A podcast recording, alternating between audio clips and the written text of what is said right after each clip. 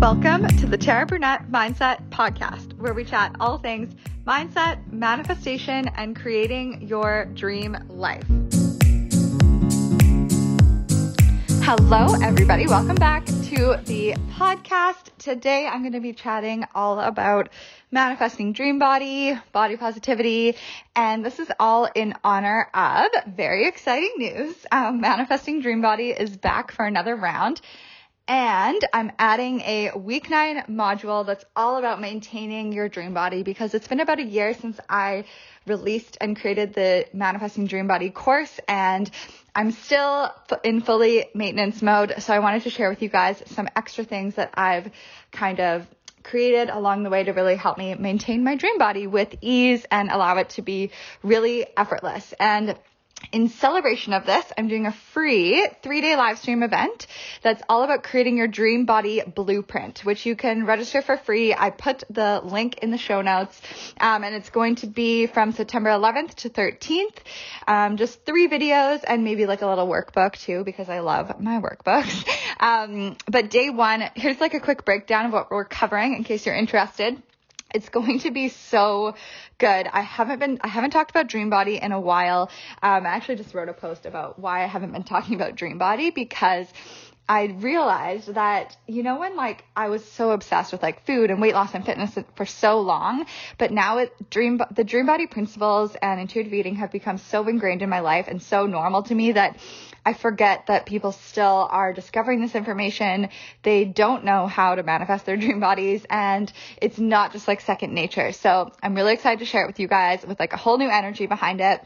And um, so, day one, we're going to go over how our beliefs shape our bodies through our actions and daily habits. We're going to chat about the placebo effect as well as how food is digested differently um, and how your body responds to workout, workouts based off your belief, which is so fascinating. Like, there have been studies that show that if you believe something is healthy, it is digested differently, like it's stored as energy versus if you believe something is unhealthy, it's digested and stored as fat. So that's so fascinating. We're going to chat all about that.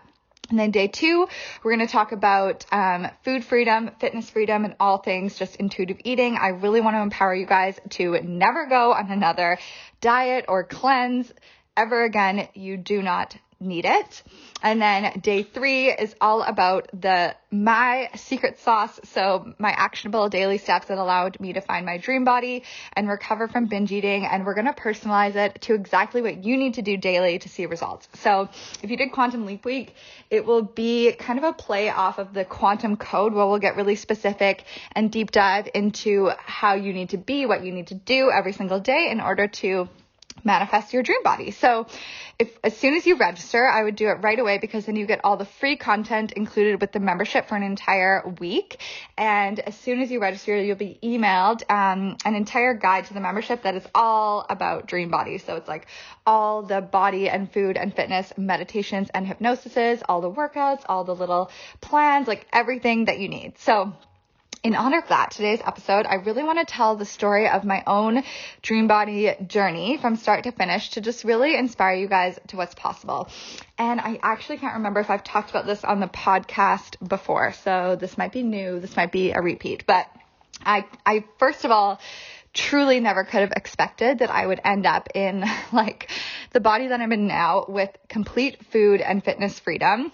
And my journey is kind of a long one. Like it took me 16 years to really get to this point, but that is why I created the Manifesting Dream Body course. It's like I took every single thing that worked for me over the last 16 years and I put it into an eight week course. Now it's a nine week course. So and then just a trigger warning for anyone suffering with an eating disorder. I chat about in this episode, I'm going to be talking about like bulimia and some habits and um, things that I went through along the way. So um, I would skip this episode if you are struggling with an eating disorder. So my eating disorders started in grade seven. I was bullied by some boys and I got it in my head that if I was like skinny and perfect and beautiful, all the boys would be nice to me and they would like me and I would be left alone. And I just, I was struggling a lot. I even, try, I even begged my parents to homeschool me, um, which looking back would have been hilarious if they said yes. And, um, so I decided I wanted to lose weight. So, it started innocently enough. I was trying to eat healthier and exercise more, but I do have somewhat of an addictive and obsessive personality. So it quickly became really all consuming for me. And I started throwing out my lunches every day when I got to school. And I started using the internet, doing a deep dive into like fast weight loss on Google, which led me to some really dangerous pro Ana Mia sites. And if you don't know the lingo that stands for pro anorexia and pro bulimia. So it's like these websites that kind of teach you how to develop an eating disorder, which is so fucked up. And they'll support you on your journey to weight loss and they really idolize eating disorders and a lot of the websites just get shut down, but they'll create new ones. And that's where the trouble really began for me as I, I made friends online who taught me how to like make myself throw up. They taught me how to hide my food from my parents and get away with not eating. And anorexia became this thing that like I wanted and I learned all the tricks. Like I would just ask my parents if I could eat in my bedroom and then I would store all my food in Ziploc bags to like throw out later and then I also used that Ziploc bag hack to like throw out my food when my parents were like watching me carefully after dinner and I couldn't use the washroom and I just I had all this support in my like starvation. And I felt really like superhuman as I I watched the scale drop and it I started at 114 and went to that elusive 99 to 89 and then I didn't feel superhuman anymore. I was just felt so weak and I still felt I still hated my body more than ever. And I would spend hours and hours filling journals with like thinspo models, like it's called thinspo, like inspiration, but thinspiration. And I, I remember my friends like found my journal one time in middle school and they were like, we're worried about you. But, um, and I just wanted so desperately to look like them. And I hated going to swim practice. I hated putting on a bathing suit. And then I started taking more drastic measures. Um, I started taking laxatives to start out. And then obviously when you're taking laxatives, you end up spending a lot of time on the toilet. So my parents eventually realized something was up and they went through my journals and they found the laxatives and they found all these pages and pages of me just hating my body, tracking every cal- calorie. And so they tricked me into going into therapy, which I was super pissed off about. Um, they just like said we were going for lunch and then brought me to a, a therapist office. So I sat there and didn't speak for the entire hour.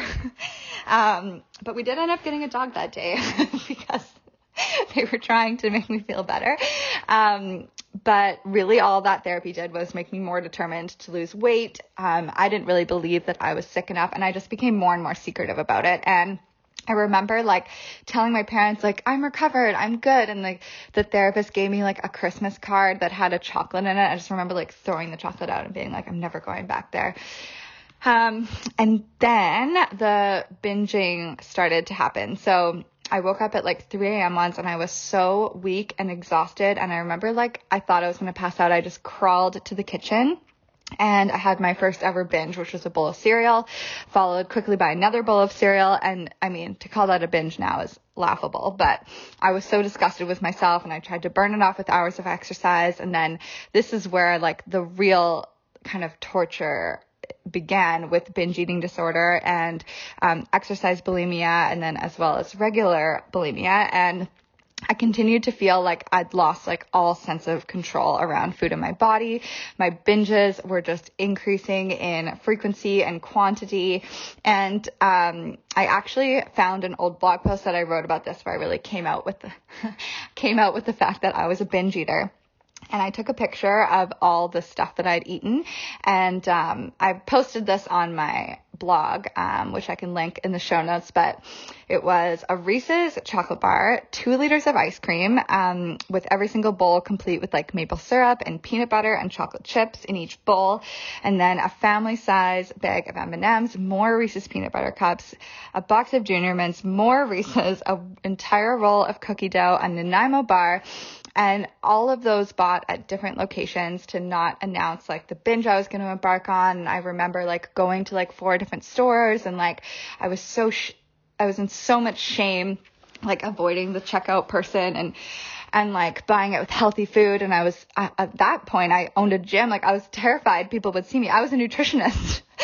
so that was kind of an average binge um, after I learned how to purge. And that all started with like the girls on the pro Ana Mia sites, like every, I just like learned everything and I was obsessed with it. So all I cared about was weight loss and I just had this uncontrollable urge to also binge and eat and eat and eat until I couldn't possibly fit anymore. And I tried every single diet, every single workout routine. I, and I became like a sought after personal trainer and a clinical holistic nutritionist, but I was still secretly struggling every single day. And then the kind of the breaking point was when I injured my back really badly. I herniated a disc in my back and I was in a super dark place, like mentally, physically.